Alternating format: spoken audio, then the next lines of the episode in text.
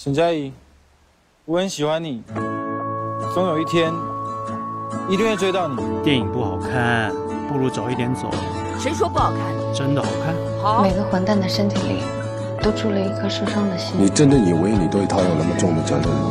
不是责任，我喜欢他。傻瓜。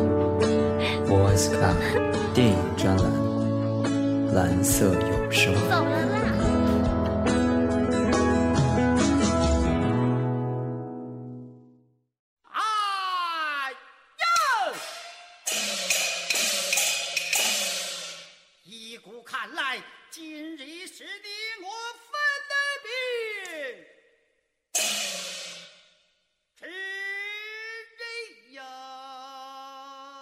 不一样的声音，不一样的电影。大家好，我是木山。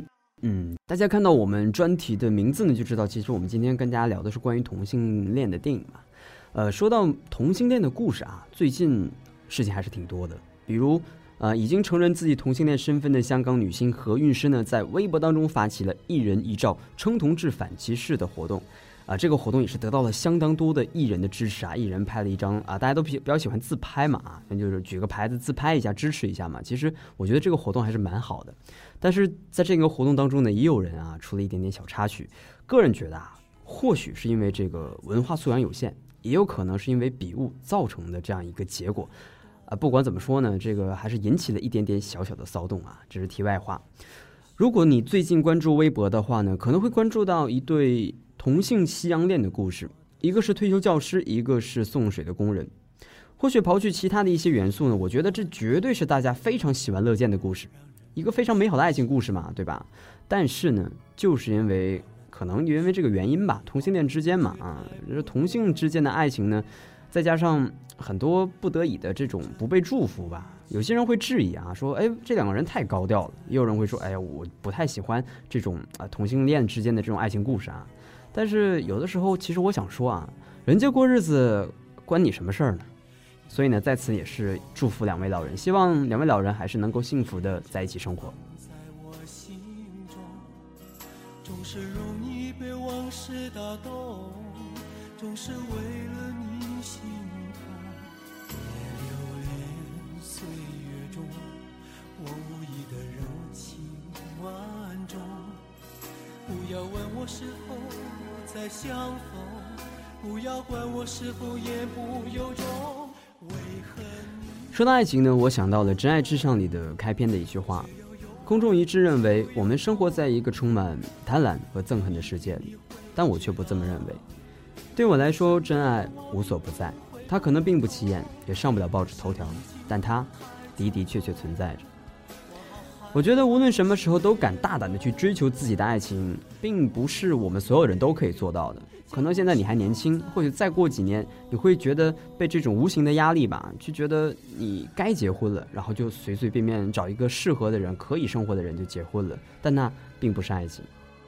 如果你现在还没有经历过这样的故事的话，你可以看看我们身边的人，你的亲戚啊，或者是你的好友们，到底有多少人是真正爱着彼此才去选择结婚的呢？回过头来，还是继续来说说关于同性的电影。说到同性电影呢，我觉得每个人接触的点都不大相同。像我看的第一部同性电影呢是电影《米尔克》，而有些人开始呢是因为一部非常经典的华语电影《霸王别姬》。但是啊，最近的几年，大家去关注同性电影呢，我觉得或者说啊，把同性电影真正上升到一个让公众去认可、去关注的一部呢，我觉得应该是《断背山》。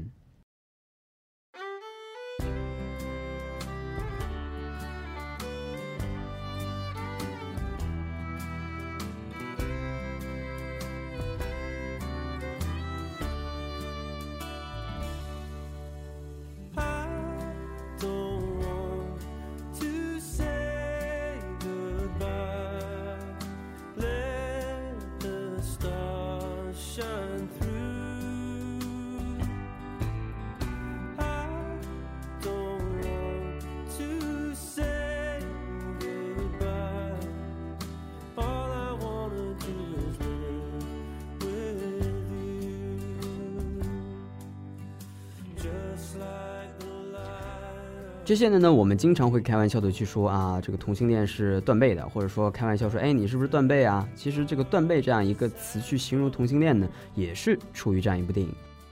由此可见呢，《断背山》这样一部电影的影响力还是蛮大的。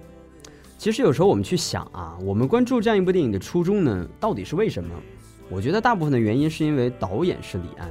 再换一个角度，我觉得因为这样一部《断背山》，他得奖了，得了奥斯卡的最佳导演、最佳剧本以及最佳配乐的奖项。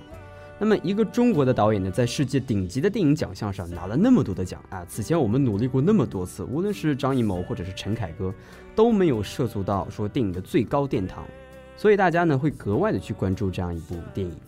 其实你去想啊，如果把导演换成昆汀·塔伦蒂诺或者是诺兰这样一些外国的大导演，我不知道是否会在国内有同样的这样一种效果呢？所以我觉得啊，有时候我非常感谢李安，我感谢李安是一个中国人，不然的话。到底有多少人真的会去关注同性恋电影呢？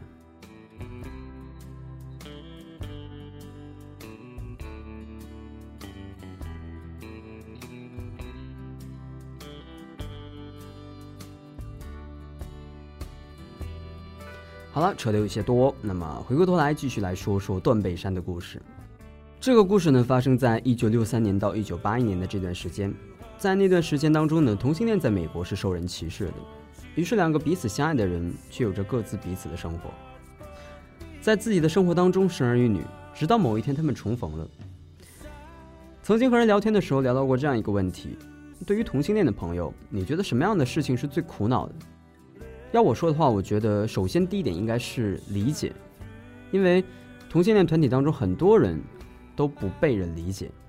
第二呢，我觉得可能是有的时候自己也在怀疑自己啊，到底。自己是真的喜欢同性呢，还是说在某种情况下的一时兴起？而在《断背山》这样一部电影当中呢，也是这样。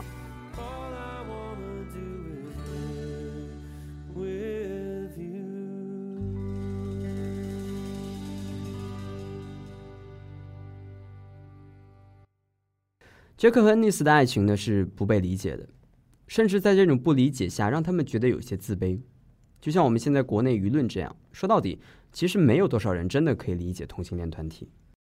而对于第二个问题呢，对于说自己怀疑自己这一点上，影片的主人公其实一直都在这样一个处境当中。或许用杰克对安妮斯说的一段话来讲，可以去阐述这样一个复杂而又不同寻常的感情。他说：“我告诉你，我们本来可以很美满的在一起，真正过他妈美满的生活。”我们本来可以有一个只属于我们自己的地方，但你不想要恩尼斯，所以现在我们只能在断背山上见面。这就是所有的一切，这就是我们所得到的。操！就算你没有注意到其他的事情，但是我希望你至少明白这一点。该死的，你他妈算算，我们这二十几年里一共在一起待了几天？然后你问我我在墨西哥的事情，跟我说要为了一些我想要却几乎从来没有得到过的东西杀了我。你根本不知道这一切对我有多难。我不是你，我受不了这种一年到头只在这深山老林里干一两次的生活。你对我太重要了，安妮斯。我真希望知道怎么离开你。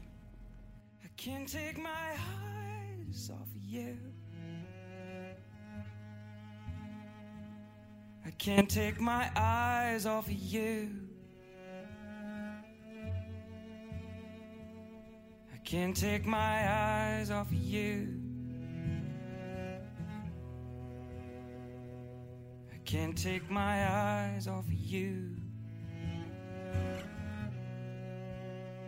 can't take my eyes.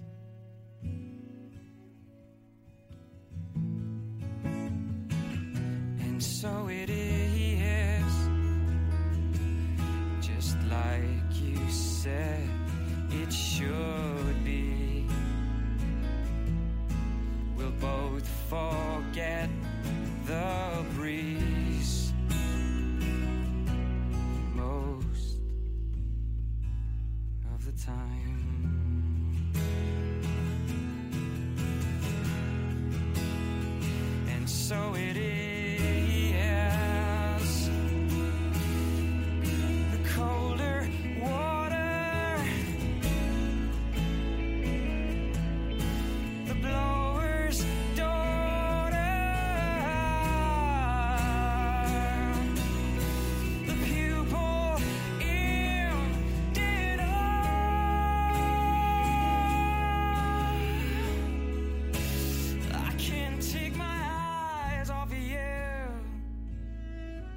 小编不是电影演员出身，估计说这段台词的水平也非常的有限，台词念得不好，但我觉得这并不重要，重要的是希望大家能听到这段文字。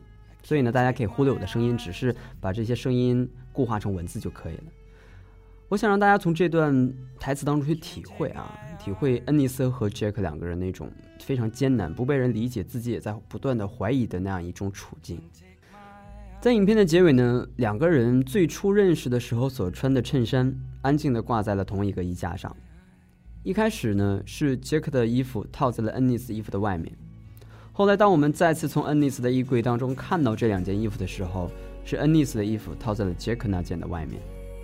在影片的结尾，恩尼斯对着两件衣服说了一句 “I swear”。我觉得这就是爱情，不会因为时间而褪色，只是因为我们的错过而悔恨。杰克死了，对于恩尼斯来说，此生最爱的人已经不在了。或许剩下的，只是留在他们十九岁记忆里当中的那座。Brokeback Mountain。来听一首歌，来自于断背山的原声《A Love Will Never Grow Old》。我想这首歌对于他们来讲，应该有更多的意义。我也相信他们的爱情永远不会变老。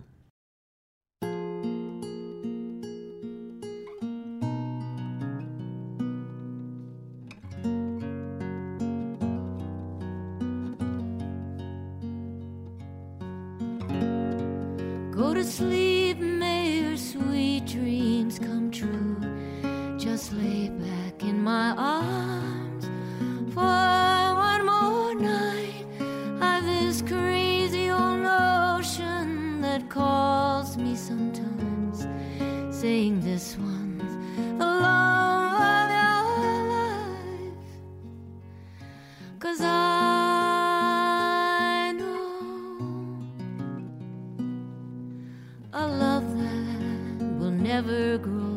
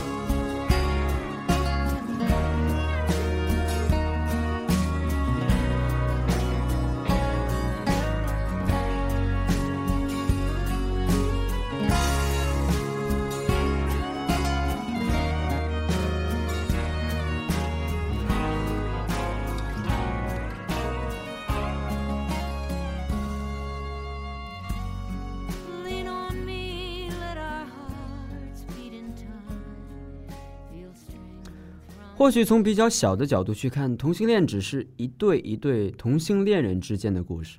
但是如果你换一个大一点的角度去看的话，它其实是一种权益。而既然是权益呢，总还是需要我们不停的去抗争的。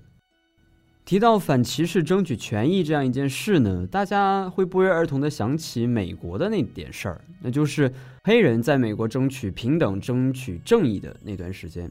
还有那段时间，我们上学去学过那篇关于马丁·路德·金说啊，我有一个梦想。对于这篇文章呢，我印象非常的深刻，深刻到现在我只记得里面的一句话呢，就是我有一个梦想。啊，当然，虽然说只记得这么一句话，但是也能看出来，这样一篇文章对于我们的影响还是蛮远的。所以呢，历史的脚步往往都是相似的。在美国同性恋革命的历史上呢，也有这么一个类似于马丁·路德·金的人物，他就是米尔克。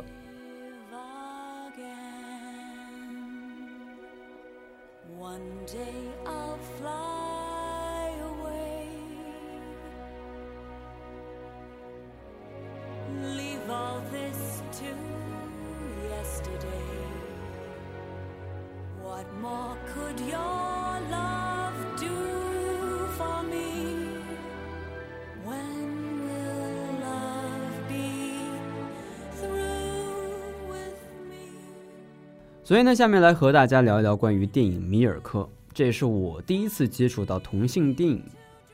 电影《米尔克》呢，讲述的其实很简单，就是米尔克为同性恋争取权益而抗争的一生。米尔克的一生是富有传奇色彩的。米尔克直到自己四十岁，确切的说呢，是三十九岁的最后几天，他在地铁上遇见了斯科特·史密斯，然后才发现原来自己是喜欢男人的。应了中国的那句话“四十而不惑”，此时的米尔克对于自己的这种性取向并没有怀疑，也没有困惑，而是非常的坚决。他通过自己的切身经历意识到，同性恋群体需要被公正的对待。他领导了多次的同性恋游行，并采取了一系列合法的措施，希望通过自己的努力去改变同性恋被歧视的现状。而最终，他的努力也得到了回报。在一九九七年，他当选为旧金山市政府管理委员会成员，也因此成为美国历史上第一位被任选为政府职位的，并且公开同性恋倾向的政治人物。但是历史还是相似的啊，他和马丁·路德·金一样，也最终死在了抗议者的手上。他的生命最终被定格在了一九七八年的十一月二十七日这一天。米尔克是美国同性恋革命历史上最为重要的人物，可能有些人会觉得他更是唯一。在接下来的日子当中呢，同性恋群体并没有因为米尔克的死而停下自己的脚步。在一九九六年呢，美国国会最终通过了修改婚姻法的议案。说到这里呢，还有一件题外话，在一九九八年的十月呢，发生了一件事情。这个一个叫马舍 s h e l p o r d 的年轻男子呢，在美国的怀俄明州被强奸并遇害。那么，在一九六九年美国关于暴力犯罪的法律当中呢，说这个同性强奸并不构成刑事犯罪。但是在马舍 s h e l p o r d 的事件之后呢，美国政府开始郑重的考虑说，我要修改一下这个决议，觉得这个决议不太合理啊。所以呢，在零九年的四月，美国白宫呢发表联合声明说，同性强奸以后也是犯法的。所以在断背山当中说，为什么这个故事要发生在怀俄明州呢？我怀疑啊，应该是导演对于这样一个事件的一种缅怀吧。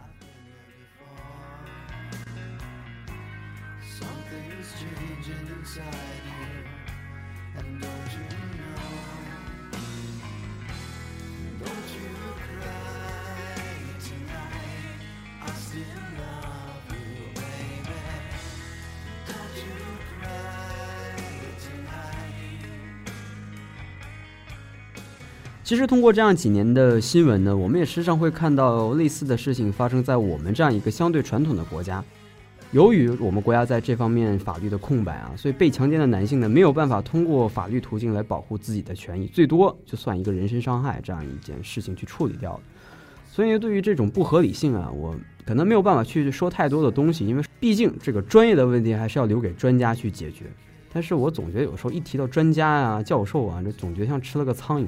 而且现在很多的学者都不愿意把自己叫做专家或教授，说啊，我只是个学者或者是院士，啊，也不知道什么时候这个专家教授成为一个贬义词了啊。不管怎么说，其实最终还是希望相关的法律可以尽早的出台。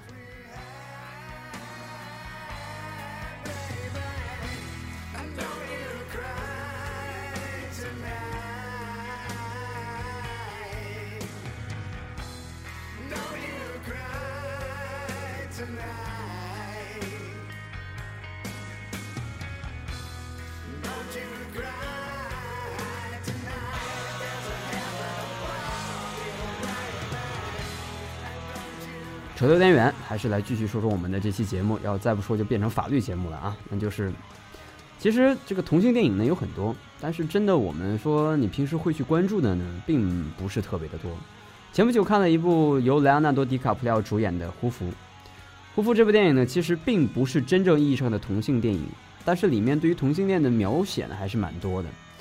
其实胡佛这个人是非常传奇的，他是 FBI 的创始人，大家一提到 FBI，觉得哎我靠特牛逼组织是吧？这是我打小的梦想就进入 FBI。还记得小学的时候，经常拿一个那个我们的校牌嘛，把校牌反面折过来，写一个什么呃 ICAC 啊，什么 FBI 啊，当时就是我们就玩的游戏嘛。啊，当然这些年呢，我们看了很多很多的电影或者电视剧之后，也会觉得 FBI 在美国是一个非常传奇的组织，一个传奇组织的传奇人物应该是非常传奇的。所以呢，胡佛的一生也是备受争议的。本片当中呢，较大篇幅的讲述了胡佛和他的助手克莱德·托尔森之间。不被认可也无法公开的感情，其实，在美国的历史上啊，除了胡佛以外，还有很多相当传奇的人物，也是啊被人怀疑说是不是同性恋啊这样一件事情。其中呢，就包括了曾任职美国总统的尼克松。但是如果他在总统之位的时候被人指认说他是同性恋的话，可能会影响到他的政治生涯。所以呢，尼克松在任职期间呢，并没有公开自己的同性恋，而直到后来他自己出了一本书，里面提到的说尼克松也是同性恋。所以呢，其实说到这里啊，我想说，同性，啊，同性之间的爱情其实和人的地位没有什么关系。无论你是高高在上，还是说你觉得你一文不值，但是对于爱情来讲，它追求的权利都是平等。其实简单来说，这种权利就像我们现在的一些梦想一样简单。现在的年轻人渴望在一座城市里面安家，老年人希望可以在自己的家乡能够安度晚年。但是就这么简单的梦想，有的时候在我们看来，或者说在时代看来，都是一件特别特别难的事情，所以在这里我除了祝福以外，几乎干不了其他的事情。那只能说祝福我们未来好运吧。来进一首歌，来自于美国经典摇滚乐队 Guns N' Roses 的《It Is So Easy》。这首歌呢也在断背山当中出现。或许李安想说呢，这个世界已经非常非常的复杂了，随便听一首歌，让大家觉得这个时代还是比较简单的吧。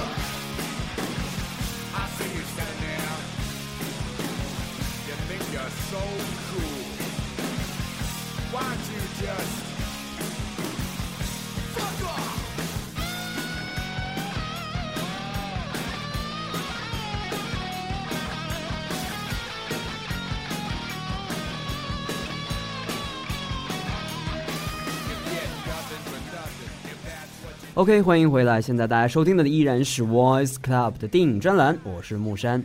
好了，继续来说说同性恋电影。其实国内也有很多让大家非常印象深刻的同性恋电影。当然说到这儿呢，我觉得啊，类似于像啊前段时间大家非常关注的一部叫《天使的信》，以及台湾电影《男朋友女朋友》这种类型片呢，其实非常非常难去定义啊。说它是一部同性恋电影吧，它不是；它是一部爱情电影吧，它也不是。所以呢，我觉得它应该都不算是真正意义上的同性电影。从时间点上来看，可能相对近一点的华语同性电影呢，应该是桂纶镁、陈柏霖的《蓝色大门》。但是这部电影呢，并不是所有的人都非常的熟悉。所以从熟悉角度来看呢，应该来讲啊，是陈凯歌执导、张国荣、张丰毅主演的那一部《霸王别姬》。而对于陈导的这样一部作品啊，让我评价的话，我只有四个字，叫做业界良心。其实有时候觉得啊，电影和做人有的时候是蛮像的。我们去回首二三十年前的那段时间，说我们那时候人怎么样，品性怎么样，有没有这么多现在这么多这种社会道德问题呢？其实没有。对于一项工作，我们都是热爱，然后去全身心的去完成，而不像现在的中国电影这么样的浮躁。所以有时候我觉得，不是说陈凯歌的水平不够，而是说这个我们这样一个时代把他毁了。于是后来的无极啊、搜索呀这几部电影呢，我觉得没有办法去拿到同样一个层次去和《霸王别姬》去比较。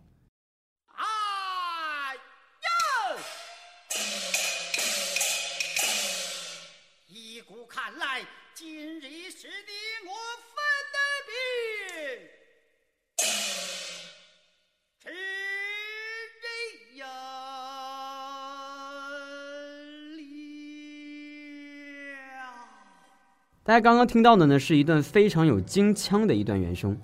不知道听过这样一段曲子之后呢，有没有把大家带回到程小蝶的爱情故事里面？有人会说，听到这段歌，我想起了《大宅门》里的白七爷了。啊，其实这段曲子啊，在那个《大宅门》里面也是出现过的。所以呢，你熟悉，说明你对于《大宅门》这样一部电视剧看的还蛮透的。此片当中呢，张国荣饰演了程蝶衣。还有这个张丰毅饰演的段小楼，这么两个人呢，用着各种各样的故事来衔接着两个人一生当中彼此穿插这种超越友情的故事。而张国荣在此片当中的表演呢，也堪称完美。或许张国荣的表演应了《霸王别姬》当中的那样一句话，叫做“一笑万古春，一啼万古愁。此景非你莫属，此貌非你莫有。”此片也是华语电影唯一一个获得戛纳最佳电影的片子。其实说到当年这个戛纳电影节呢，张国荣本有机会获得当年的戛纳电影的影帝的啊，这个但是为什么没有得到呢？有这么一个非常好玩的故事啊，就是说当初就是有一个特别不靠谱的评委，他给张国荣投了一票最佳女演员的奖。说为什么要投这样一票呢？他说。张国荣在我心目当中，在那一届电影当中超过了所有其他的电影女演员，但是这个结果啊也是非常非常的戏剧性吧。张国荣真的就是因为差了这一票，输给了当年的英国演员大卫休里斯。所以有时候想想，这个有的时候电影之外的故事还是蛮有意思的。来继续说说这样一部电影《霸王别姬》。《霸王别姬》的故事呢，从民国走来，经历了抗战、内战、文革。好不容易把所有的事情都经历过了，好像一切都尘埃落定的时候呢，程蝶衣和段小楼还是没有办法走到一起。可能在这样一个过程当中，我们没有办法去评述其间的种种，毕竟有的时候故事只是故事而已。我们只能在看着别人的故事去感慨命运弄人的时候，来想想自己，去看看自己身边的生活，然后呢，去改变自己曾经的偏见和固执。如果有一天真的我们都做到那一点的话，我觉得生活会变得更加的美好。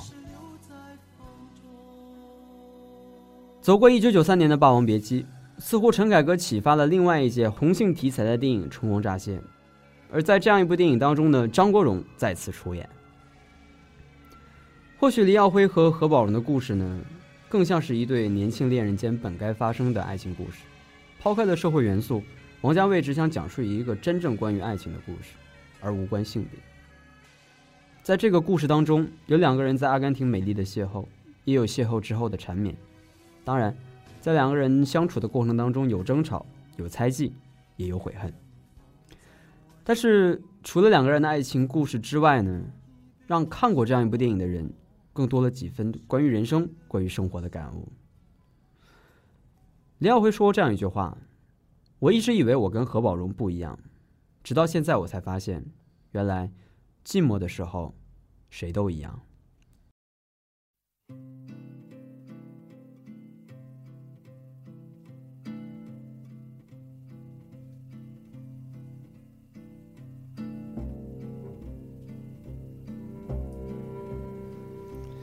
Dicen que por las noches no más se le iba en puro llorar. Dicen que no comía, no más se le iba en puro tomar. Juran que el mismo cielo se estremecía al oír su llanto. como sufría por ella, que hasta en su muerte la fue llamando.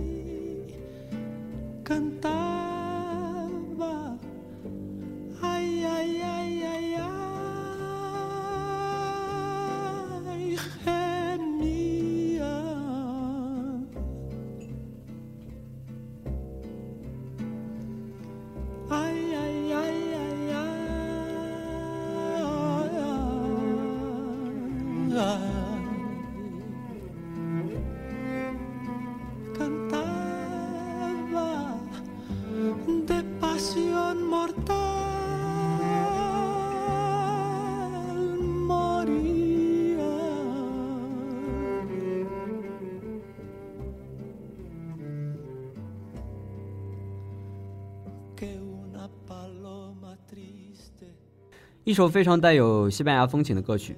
那么这首歌呢，其实王家卫本人也对于歌词是一无所知啊，就是觉得哎调子挺好听的，好用了。王家卫呢就是这样一个比较随性的导演，无论是对于台词还是对于演员，包括里面的插曲都是这样的吧。所以他的随性也是完成了他的一种电影风格。已经说了非常非常多了，其实每个人心目当中的同性电影都不尽相同，就像我们每天在过的日子，反反复复，反反复复，看起来我们的日子都一样，但是细细想吧，又觉得其实日子又不太一样。我觉得这不是一句废话啊，其实你想想还是蛮有哲理的。同性电影呢，以其非常特殊的社会视角和故事呢，感染着非常非常多的人。而我在这里做这样一期节目呢，其实是希望这份故事能够感染更多歧视和反对同性恋的人。或许真的未来的某一天，我们可以毫无忌惮的去说，爱情是不分性别的。另外呢，我也想对那些正在争取同性恋合法权益努力的人们，在任何时代、任何国度，追求平等公正都是需要时间的。这个时间可能是十年，可能是二十年，甚至可能是五十年。美国人用了将近四十年的时间才完成了这样一项任务，而在我们国家，我相信你们有更长的路要走。